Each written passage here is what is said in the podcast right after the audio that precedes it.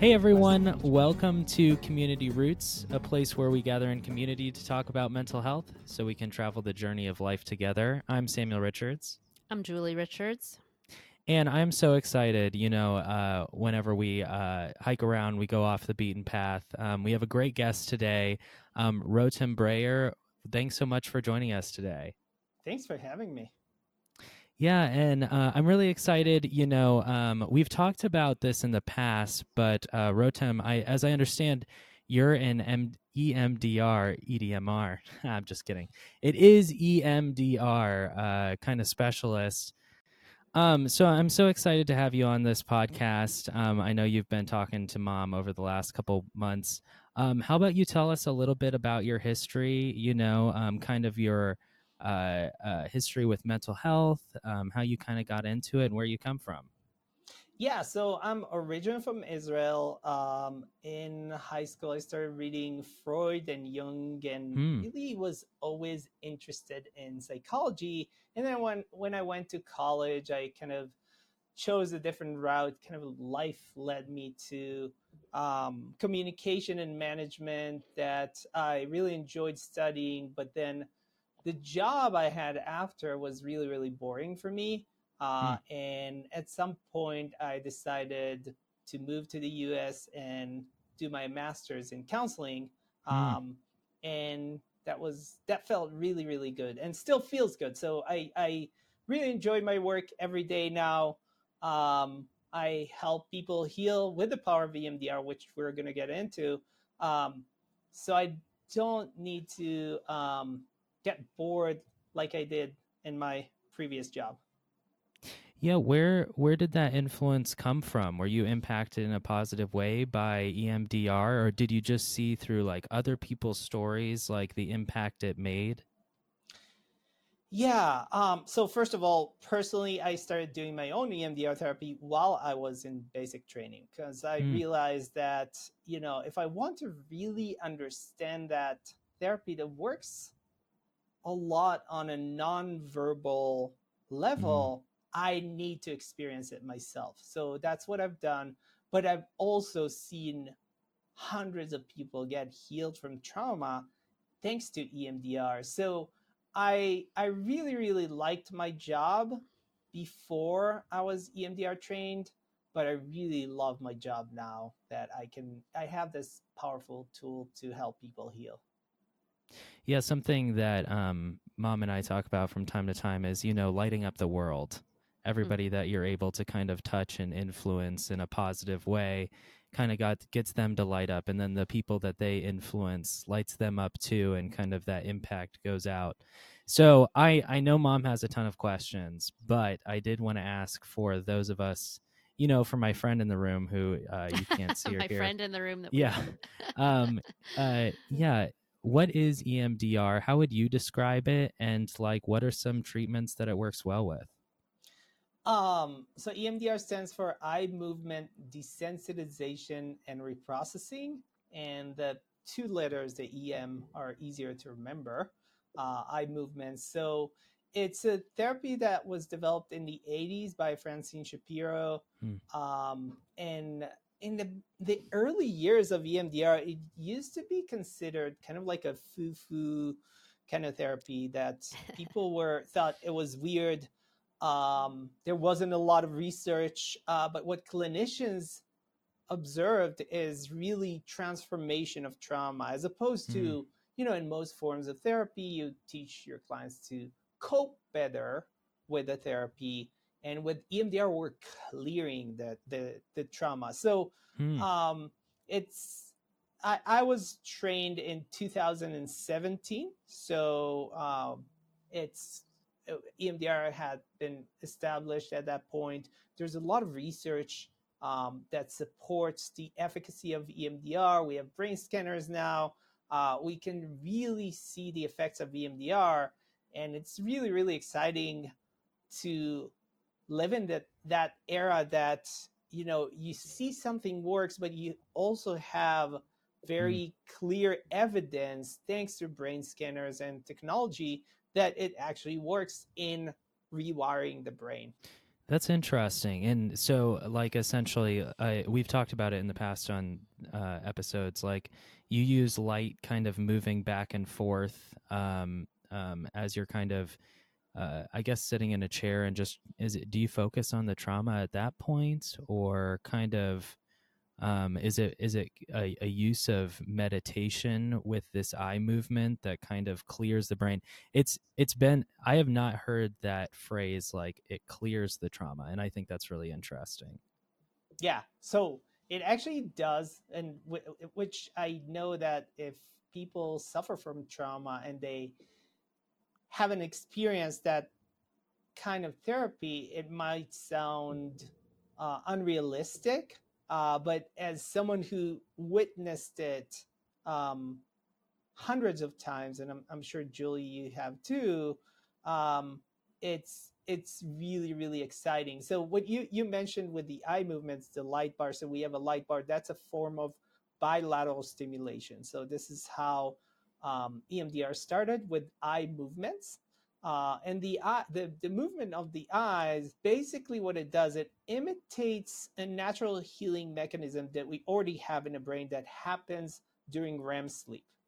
Um, hmm. During REM sleep, hmm. even though your eyes are shut, your eyes are moving really, really fast, and it helps to clear some disturbance from things that happen to us throughout the day. That's why, you know, when when someone is upset, they go to bed.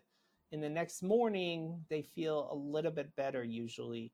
Um, so when people get good sleep, their eyes are moving, uh, not all the time, but during the, the REM sleep, the EM of REM is the same EM of hmm. EMDR. It's eye movements. So eyes are moving really fast and it clears some emotionality from certain things that happen to us. That's really interesting. And you talked about, you know, brain scans as well. How does that fit in? What does that look like from just a physical standpoint? Yeah. So um, I mentioned earlier about that this kind of therapy is um, it works not only on the cognitive and the verbal, but on nonverbal structures of the brain uh, so we have limbic system structures like the amygdala and hippocampus that um, where trauma is being stored, and I'm using mm. my fingers when I use the word stored because trauma is not really stored. It's not really a, a hard drive. Our brain is not a hard drive, but we use this analogy.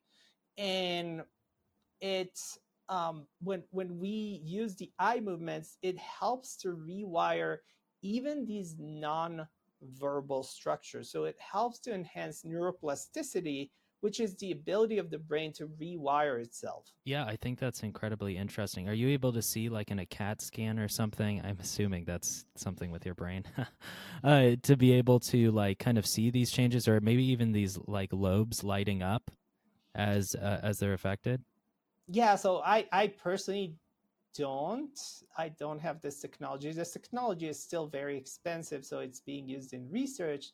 But if you know your listeners are going to look up um, Dr. Amen's um, research with EMDR, um, they can see pictures of before and after. He did um, hmm. research studies with police officers and really clearing the trauma. When, when I said clear the trauma, you said you, you haven't heard that before.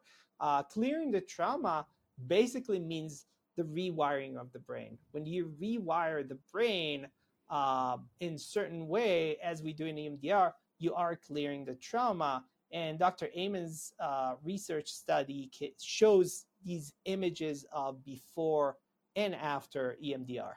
And also, if people are familiar with Bessel van der Kolk's um, The Body Keeps the Score, there are pictures of um, fMRI scans of showing like before and after. So, all of the reactivity happening in the brain whenever we're traumatized, that it has a whole lot of um, charge, we'll call it that, like a charge in our brain of all of the fear response, all of the intensity of the memory after EMDR, that charge has been released. It's been worked all the way through. And so then the same level of activate activation isn't present anymore. Hmm. So that's kind of the releasing the charge, the nervous system shifts because suddenly what was a threat and felt like it kept happening in the present can now be stored in such a way that it is fully processed and it's in the past now. It's not Mm. coming up as an ongoing trigger in the present. Right. One of the most amazing experiences um, as an EMDR therapist is to ask the question on a scale of zero to 10, how disturbing does the memory feel to you now when zero is no disturbance and 10 is the worst? And a lot of times we'll start a therapy session and we'll ask this question, and the, the level of disturbance, we call it SUD, subjective unit of disturbance, Mm, uh, would be eight or nine or sometimes 10. And then when you process the traumatic memory, maybe after 30, 35, 40 minutes, the you'll ask the same question and you'll get zero or one or two, which is really feels like a superpower. Mhm. Mhm. Uh, I want to go into a little bit just for the understanding for our listeners that bilateral stimulation is ultimately left right movement. And so sometimes it is through eye movement, through light stream, um, using a light bar, but it can also be through slow or depending on what we're doing with it, if we're resourcing and supporting the nervous system to calm down, or if we're trying to activate the nervous system to move um, the activation then we use a faster speed but you can do self tapping on your lap or crossing your arms or um, kind of a butterfly tap on your collarbone various or even with your feet.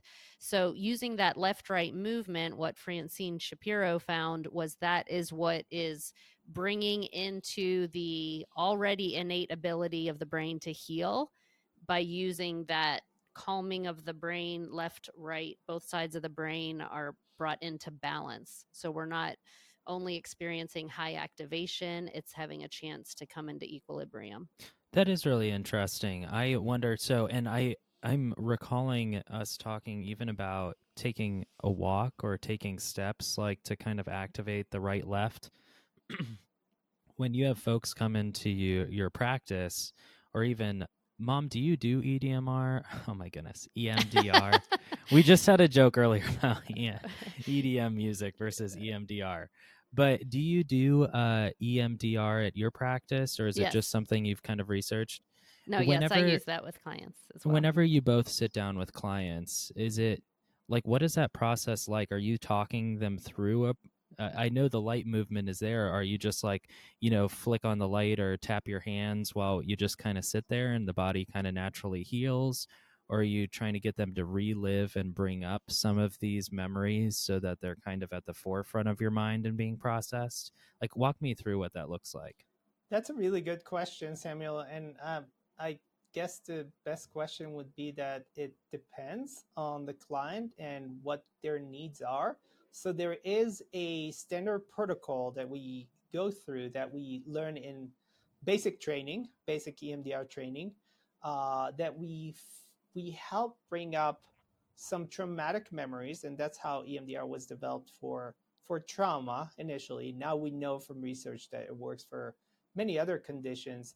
Uh, but we're basically focusing or helping the client focus on four elements of the memory. We are focusing on a visual image, on a negative thought, on Mm. emotion, and body sensation. And this is what we conceptualize as the memory in the neural network Hmm. in the brain. So what we're doing, we're activating that memory again with the image, negative thought, emotion, body sensation, while we're exposing the client at the same time to bilateral stimulation, which helps with that that um, healing mechanism that Julie just described a minute ago. Samuel's like, "Whoa, mind blown! What is this? what does this mean?" What one of the terms that might also be helpful to bring into the conversation is that we work on a target. So there might be a target memory, and those are the um, channels that Rotem was talking about: was feelings, emotions, thought, negative thought, body sensation, any image that comes up. So as we name those and activate those and apply the bilateral to it, it allows it to kind of be untangled like that big ball of Christmas lights on Christmas Mm. vacation. Instead of it being so difficult to process because it was too much, too fast, too hard at the time of going through it, we're breaking it down into different layers of it and allowing it to be wherever the brain wants to go with it. So Mm. the client stays out of the way, the therapist stays out of the way, and allows the bilateral bilateral stimulation to kind of explore whatever memories might be associated together. So someone could come in for the treatment Mhm. of um, a traumatic event, maybe a car accident or um, a difficult um, abuse or something. But what comes up whenever the brain goes to bring healing to it was even an earlier memory where some of those underlying cognitive beliefs or memories associated it even before that event that they think they're there to work on. So it all overlaps for our brain and it's trying to resolve um, in a generalization sort of way all those layers. We don't know where it's going to go when we start. We just kind of organically let it unfold. And the therapist is there to guide the process to help create safety in the room and resourcing of the client. So EMDR has lots of ways that it can be beneficial in a person's life. There's the resourcing aspect to give support, there's the reprocessing aspect to heal trauma. That's interesting. I did want to take a moment and say, Mom just made a reference to Christmas Vacation and Rotem that never happens. I don't make references as often. He's often saying something, or Sarah will say something, and I'm like, "Who are they talking about? What is this?" So that's that's that is noteworthy. That that's fair. um, it's interesting. So, do you often um, uh, pair EMDR with other forms of therapy, or is it good just even as a standalone? Yeah, it's a good starting point as a standalone, and that's how we learn it initially. But it really integrates well with other therapeutic modalities.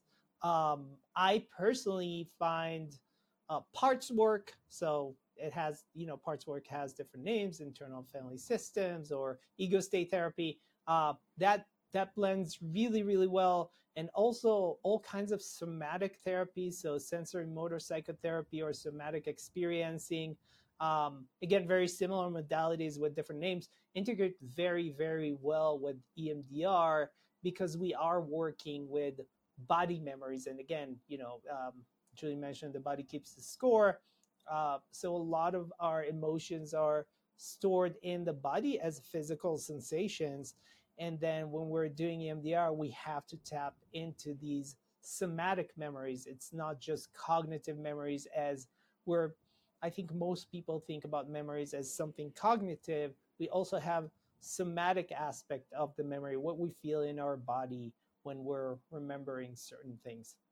Hmm And some of those uh, modalities that you just mentioned, Rotem, are things that our listeners might be familiar with because we've talked about ego states, Pia Mellody's model of different parts the wounded child, the adapted adolescent, the functional adult. And also, we recently had an episode on embodiment and being aware of what our body is saying to us, what we're needing.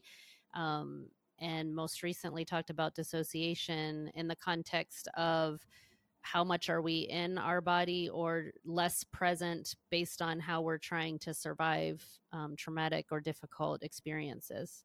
So, all of that language, we're kind of helping educate and normalize um, humans to be able to have these conversations and know what it is we're talking about and what we're working towards as being a healthy human. Yeah. So, what does the sensation feel like? I think both of you guys have experienced, you know, EMDR. Um, what does the sensation feel like as the patient whenever you're? Does is it dreamlike like REM would be? Um, for some people, um, I would say it's very individual. It's a very individual process. So sensations can be, you know, very common in the chest, right? When we're processing trauma, people feel it in the chest, but some people feel it in the stomach. Some people feel it in their back and shoulders. Some people feel it as a headache. And one mm. of the beautiful byproducts of our work, we're mental health professionals, we're not doctors, but a lot of times we clear physical symptoms that are that were wired with the trauma so um, mm-hmm. for example I'm, I'm, thinking about someone who came after a, a, very very severe trauma that happened as an adult and he started having headaches that same mm. day that until we cleared the trauma and process he had that headache all the time. Sometimes it was like in the foreground, sometimes it was in the background, but he had it all the time, and we cleared it. Uh, another great example is someone who came to see me after years and years of going to doctors to try to figure out what caused his IBS, irritable bowel syndrome, hmm. and there was there was just like years and years of testings and medications that didn't work and then we we found these targets that Julie mentioned, these memories that we had to process, and once we processed them, the the IBS went away. That is pretty wild. That's seeming pretty uh pretty intense for lights moving across the screen. I know. well, and body sensations are are really just a way of listening to your body of sometimes it's tension sometimes it's something feels prickly something feels tight, something feels warm, something feel like all those are just learning words of sensation to mm. describe what's going on in my body. Where I feel constriction or stress and tightness or tension, where it feels um, sometimes foggy. We talked about that with dissociation. So it's just learning to describe what is going on inside your body with sensation type words.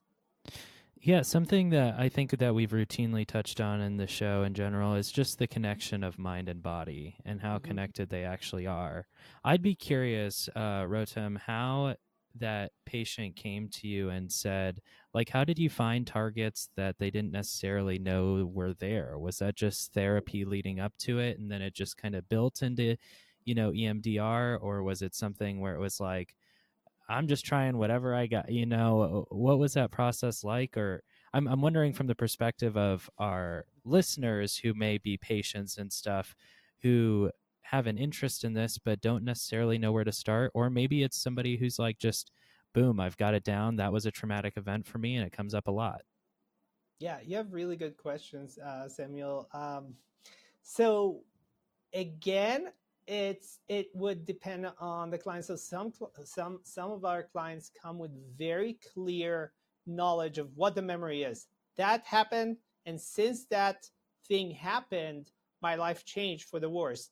And so we know mm. that a lot of times we don't know, uh, and we find it together. So my advice for um, your listener is find a good EMDR therapist, and we have our tricks to help you find these memories. So one of the one of the tricks is called some people call it float back, some people call it bridge, and this is a way to kind of float back from something that happened more recently to the actual memory where the problem or the symptom or the issue started. Uh, so I'll give you just a, a quick example what what a bridge or uh, float back is is that when you ask a client when this happened a couple of days ago something that really triggers you what do you notice in your body and then mm. the hmm. client notices that let's say it's a, a, pressure in the chest and then i would ask the client to close their eyes and to float back to the earliest time they remember feeling like that that mm. feeling in the chest and that will often land on a memory that a lot of times they didn't even realize that it impacted them. Hmm. Which is talking about the associations that the brain makes when it groups things together.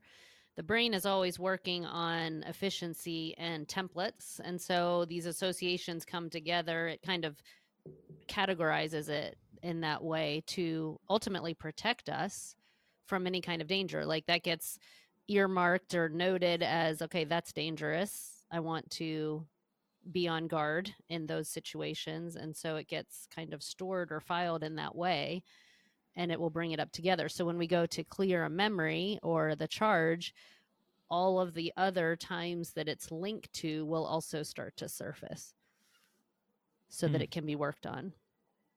Pulling out that uh, Christmas light ball. Yep. Um, so I did want to kind of shift gears into just, you know, the therapist. I know we have a lot of therapists who listen to the podcast. What are some things that you would tell, you know, EMDR therapists or even, you know, therapists in general about EMDR?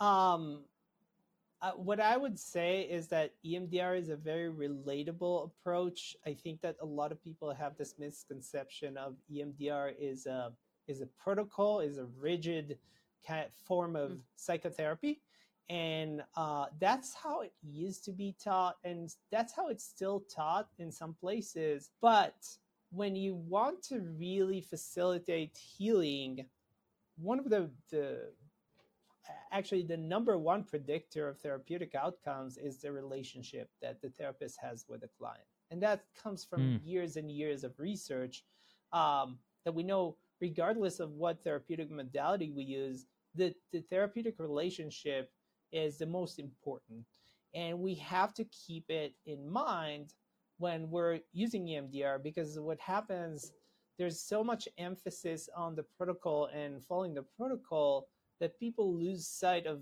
other things that are happening in the therapy room and i think they're missing a lot. So that's one thing. The other thing i would say to emdr therapists is that they can be the, their authentic self they can be their authentic uh, therapist and individual as a person uh, and they don't have to lose that in order to be good emdr therapists. In fact you have to be that authentic self with taking relationship into consideration in order to get to do good EMDR therapy. I love that. I agree. I concur 100%. Yeah. Ditto. Yeah, that's beautiful. I'm curious, um, Rotem, to talk about your book, The Art and Science of EMDR, out soon. Out soon. Yeah, so basically these two things I just said, um, to be authentic, to be yourself, and to take the relationship into consideration, that's that's where I start. Um, I Hmm. think that people have to understand concepts instead of just following a protocol. That really, really helps. So I'm starting the book with just explaining what's going on in the brain in very simple language and very simple um, terms. So no need to memorize complicated brain structures. I do mention the amygdala or the amygdalae. Actually, we have two of them on each side of the each hemisphere. Oh, Mind no. blown again. Both. uh, but but um, really, what we need to understand that when we're doing EMDR, we are facilitating neuroplasticity. That it's kind of like we're enhancing a natural healing mechanism. So I'm starting with that. Then I'm talking about relationship, and then from there, I'm really taking it to how you can individualize the treatment for your client. It's not only scripts and protocols, but it's more about understanding what you're doing so you can do it better with your clients. So if you're, for example, you're using resourcing, so this is what uh, we call phase two in EMDR. We help resource the client before we expose them to the trauma that we're going to reprocess. We want to make sure that they have the tools to regulate Mhm. themselves, to regulate their nervous system. So once you understand that, really understand that, uh, you don't have to follow scripts word for word. You can just do whatever makes sense for your client. Hmm Just being present in the room and attuned and mindful helps you give that. Mm-hmm. Exactly. Right brain to right brain. Yeah, that that's that's that's where the healing happens, right? When Mhm. when we do right brain to right brain. Um, so again, when we're focusing on every word of a script or a technique or a protocol or whatever we want to call it, we're missing that right brain to right Mhm. brain. Could you real briefly explain right brain to right brain? Yeah. Um, I know I've got two therapists in the room that are like, "Who, you or me? Me or you?" No, I'm curious, Yeah. Rotem. Let's hear it from Uh, you. Yeah, yeah, yeah. So, um, you know we we're we're verbal creatures right we think in language our um, broca's area that's the part of the brain that processes uh, verbal language is located on the left side of the brain and mm. we're a lot of times we're stuck there we're stuck in our verbal conceptualization of things uh, but when we're doing right brain to right brain we're actually starting to feel what our clients feel and i know it's mm. kind of like a weird concept for some people but there's a lot of really interesting research coming from Allan Schore, who talks about us being the psychobiological regulator for our client. We're letting the client borrow our nervous system. And if we're not attuned, I think that's a key word attuned. If we're not attuned to what's going on emotionally in the client's right brain, we're missing a lot of the deeper work that leads to healing. Mm-hmm. Mm-hmm. That's beautiful. And the left brain side is often the going on with normal life, how I function, and our culture is very left brained because it wants quick solutions step one, step two, step three, make it very clear, make it concise, and fix the problem.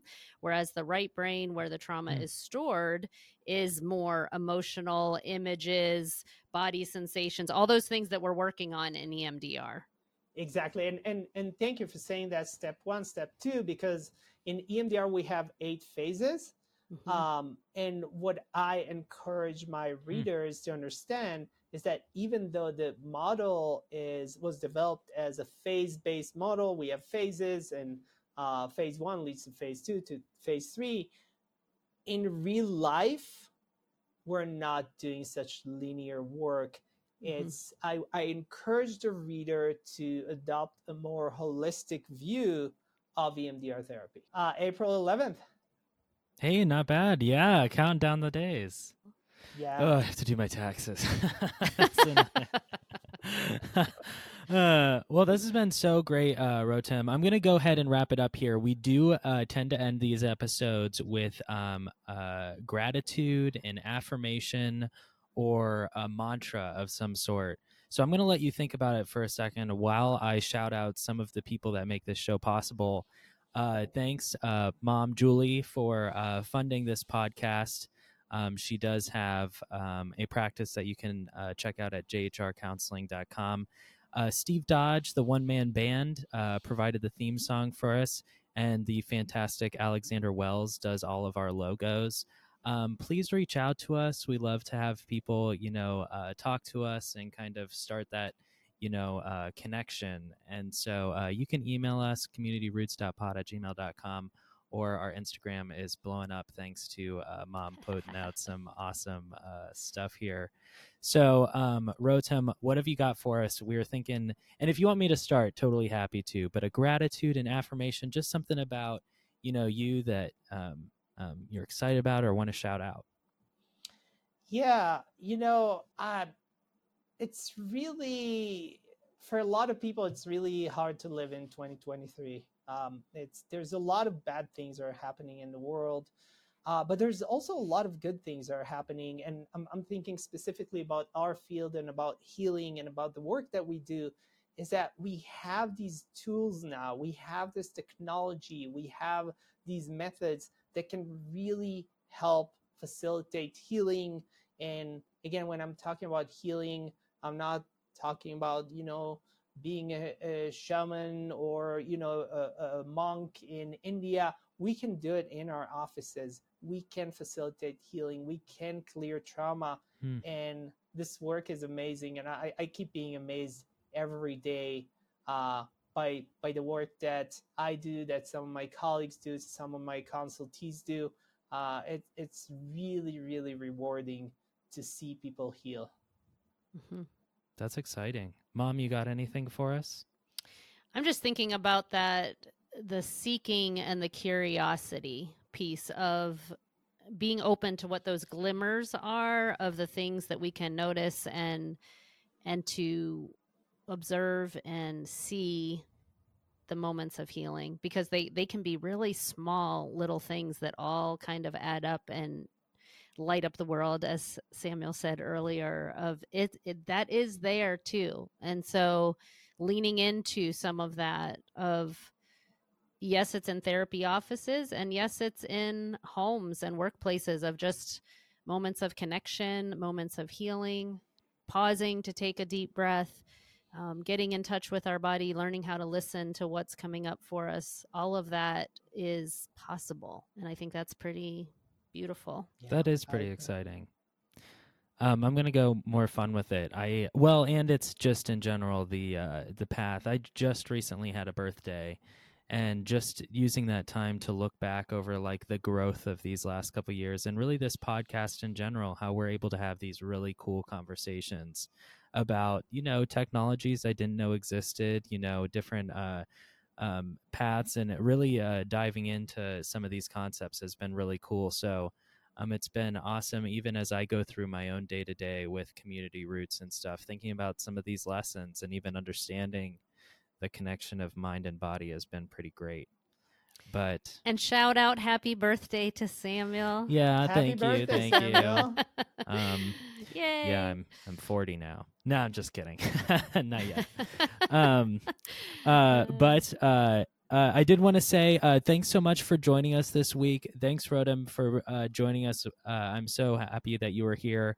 Um, I will post some connections to Rotem in the uh, show notes, but you can also check him out at emdartandscience.com. Um, I'll make sure that all is there. Uh, we have links to his book that's coming out. Um, you got to go to your therapist and say, "Hey, do you have the art and science of EMDR?" there you go. um, but uh, thanks so much, everyone, for joining us. We will uh, get to you next week.